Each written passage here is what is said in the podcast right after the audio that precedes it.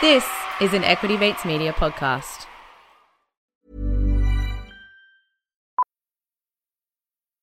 Millions of people have lost weight with personalized plans from Noom, like Evan, who can't stand salads and still lost 50 pounds. Salads, generally, for most people, are the easy button, right? For me, that wasn't an option. I never really was a salad guy. That's just not who I am. But Noom worked for me. Get your personalized plan today at Noom.com. Real Noom user compensated to provide their story. In four weeks, the typical Noom user can expect to lose one to two pounds per week. Individual results may vary. One of the big questions is What is money? practical purposes, it exists in a series of uh, heterogeneous databases, very different databases. do you believe in crypto? Digital currency may be an answer there. It is a highly speculative asset. I do own Bitcoin. There is no second best. Welcome to the Crypto Curious podcast, proudly brought to you by Bamboo. Crypto Curious is your go to source for all things cryptocurrency. Whether you're a seasoned vet or new to the world of crypto, we've got you covered. Each week, we'll break down the top news stories because it gets a bit busy in this space over the last seven days, keeping you up to date with the latest trends, developments. Plus, we'll share quick bites of news at the end that you won't want to miss. So, if you're new to crypto, recommend starting out with our early apps where we break down the basics and give you a solid foundation to understand crypto. So, join us as we explore the ever evolving world of crypto and educate ourselves along the way. So let's dive in together. And this week, Tracy's on leave. She is in northern WA enjoying a break with her family. So you're stuck with me and Blake. How are you, Blake? Good, mate. How are you? Good. Look, not used to being in the host chair, but it is what it is. Here we go. I'm sure it's going to be a great episode. So today we had this whole episode written yesterday, and then overnight, it tends to happen. The crypto curious curse. A bunch of new news stories comes out. So this week we'll be covering off Elon pumping Doge yet again. It feels like it's two years ago. We've also got CZ rumors, which have been debunked. We've also got the new Ethereum upgrade and how Hong Kong is now becoming a safe haven for crypto innovation. So let's kick things off. You ready, Blake? Yeah, mate. So we've had some news um, around the latest Ethereum upgrade this week. Um, it's called the Shanghai upgrade and the Capella upgrades uh, that have been dubbed the Shapella upgrades, uh, and it will it will activate around 6:30 p.m. UTC on April 12th. And this is really an important upgrade that people have been waiting for for over six months now, at least, um, maybe even longer. And it will result in the unstaking of all of the staked Ethereum, or not all at once, but over a period of time, meaning that for the first time ever, people will be able to unstake their Ethereum that's been staked potentially for a couple years now. Yeah, exactly right. So these staked, you could stake ETH from December 2020. I think we covered this in a previous episode, but now we finally have a date, which is April 12th, as you mentioned. Now, $33 billion worth of staked ETH could be theoretically be sold or withdrawn, and the Shanghai could result in more ETH being staked over the coming months. So there is a bit of a bull case and a bear case with this, Blake. Can you go through some of those bull cases and bear cases that you're seeing with the market commentators right now? Mm. You know, obviously, a lot of people have staked a lot of Ethereum and potentially need the cash, so they're going to take out, you know, their rewards that they've generated over the past couple years.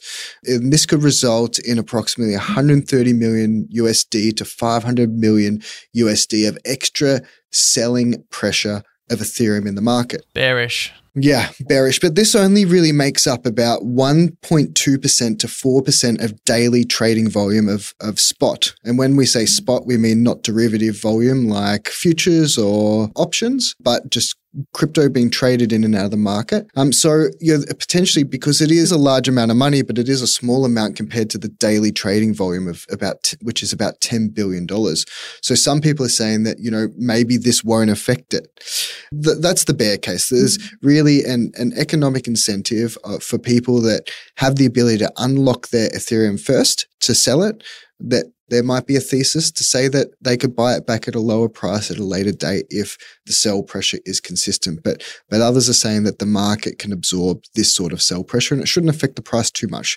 And that's really the bear case. How about the bull case, Craig? Yeah, so the bull case is now that people will actually trust ETH to stake because, as you know, it's a little bit nervous to stake an asset that you can't withdraw, and you're just trusting an Ethereum developer team to release this, and then you can withdraw. So that's that's one thing. I know a lot of people are on the sidelines waiting for this moment to start to stake their ETH, um, and the chances are that the people that have staked from 2020 are probably diamond hands, and why would they sell when ETH is 65% below its all-time high? Obviously, me and Blake are just guessing. We have no idea what's going to happen, but this is a really interesting situation where really smart people are saying two things, but these liquid staking protocols, which account for around 33% of the staked ETH, have already absorbed a huge chunk of the demand to unlock the staked ETH. So now, you know, enabling withdrawals will de risk the marketplace from using these other protocols. Now they can use the Ethereum official protocol. So bit of a watch this space. Yeah, I think what you're getting at, Craig, is those that staked their ETH early on really believe in the long term success of the protocol. Yeah. And, you know, potentially afford not to have that Ethereum liquid. So, you know, they may keep it staked. They may not sell into the market. Uh, of course, there's going to be a percentage of people that do, but, you know, what we're suggesting is that, you know, potentially it's a small percentage because of the prevalence of these liquid staking protocols like Lido that we've spoken about lots before. Hopefully, by our next episode, we'll have an update for you guys. Mm, yeah, we'll see in the market whether people are selling or people are pe- more people are staking. You know, we're going to get that data straight off the bat. Yeah, should be good. So another one hot off the press last night. Elon Musk was at his best. He was sharing Doge and Twitter memes on his official Twitter page. It seems like a bit of an old April Fool's joke, but he essentially changed the Twitter logo to the iconic Shiba Inu Doge logo and this has cultivated in Dogecoin pumping 30% over 24 hours. What are your thoughts here, Blake? What's the thought process of Elon just randomly doing this? Don't know why he's randomly done this. Is you know Elon's previously been a proponent of Dogecoin, saying that it's you know sufficiently decentralized, it does its job, um, you know it's not controlled by any um, minorities, uh, minority groups. Um, so yeah, I don't know why he's doing this. He, he's obviously always been a little bit of a troll, so no doubt he's um, pulling on that thread. Yeah, no doubt. Feels like it's bull bull market again with Elon getting amongst it. So sticking on crypto Twitter, I don't know if um, Blake's actually across this. There's been a lot of drama on crypto Twitter recently um, with this account called Cobie, which me and Blake have followed over the years. He's one of crypto's biggest accounts. He has over 700,000 followers, and he posted a 256 hash code that if you deciphered it, it said that CZ was wanted by Interpol.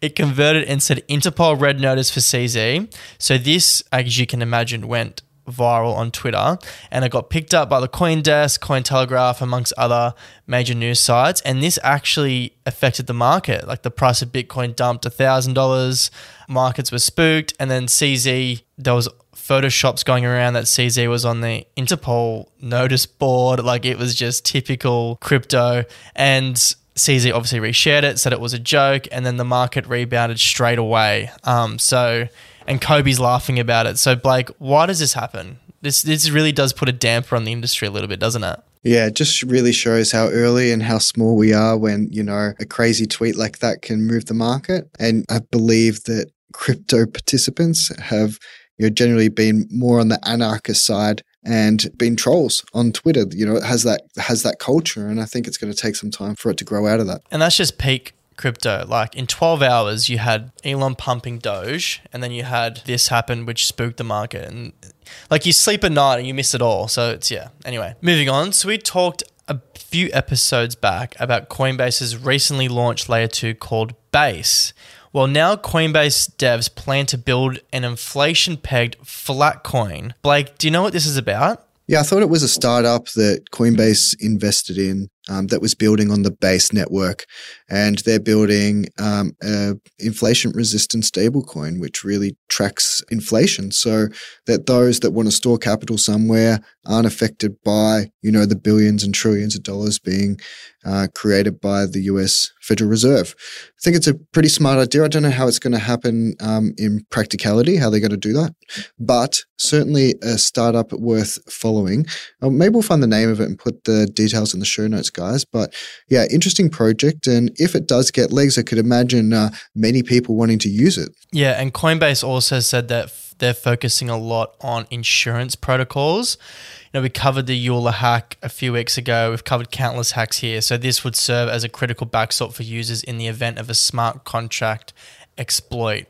So I feel like if they get that right, they'll see some good user adoption, Blake. Yeah, mate. And imagine, um, you know, imagine a future where every transaction uh, we you know, a little bit gets siphoned off through a smart contract and pays for the insurance on that particular using that particular protocol. Uh, and I think that's really clever and potentially um, the way of the future. So, as we've covered in the previous episodes, the US are full force in trying to put crypto in a chokehold, and now other countries are doing their best to bring crypto with open arms. So, we've seen now that the Hong Kong regulators are taking another step towards becoming a digital asset hub by holding a meeting between crypto firms and bankers later this month. The session is intended to facilitate direct dialogue and share practical experiences in opening and maintaining bank accounts for the crypto sector. Blake, what are your thoughts on this? I know that you've had some dramas with US banks. How do you feel about Hong Kong? Yeah, mate. You know, it'd be really interesting to see if this is true dialogue or it's just tokenistic. I could imagine that, you know, some of these institutions, some of these banks are so big that, you know, you might have one arm that's, you know, focused on innovation and really open and supportive of the crypto industry, willing to work with them. But then there's another arm of these banks um, that are focused on compliance and risk and, you know, maybe acting in a different way. So, um, whether it filters through to any change or not um, will certainly be interesting. But regardless of that, I think it's a step in the right direction. It's quite interesting how, you know, China has a known anti crypto stance, but Hong Kong seem to be the ones that are moving the needle on it. So it's going to be interesting to see which, you know, Web3 hubs do pop up because, as you know, like Thailand, Portugal, they're known for having crypto startups and crypto digital nomads that move over there and live. So maybe Hong Kong will be another one. Mm. Now, there's always been a lot of crypto startups in Hong Kong uh, and and Singapore. I think Singapore is a little bit bigger, but certainly lots of projects have called Hong Kong home. But of course, the regulatory environment there has been changing rapidly the last couple of years. Time for a break. When we come back, we'll go through our short, sharp news bites. I'm Sandra, and I'm just the professional your small business was looking for. But you didn't hire me because you didn't use LinkedIn jobs. LinkedIn has professionals you can't find anywhere else, including those who aren't actively looking for a new job but might be open to the perfect role, like me. In a given month, over 70% of LinkedIn users don't visit other leading job sites. So if you're not looking on LinkedIn, you'll miss out on great candidates like Sandra. Start hiring professionals like a professional. Post your free job on linkedin.com slash people today. There's never been a faster or easier way to start your weight loss journey than with PlushCare.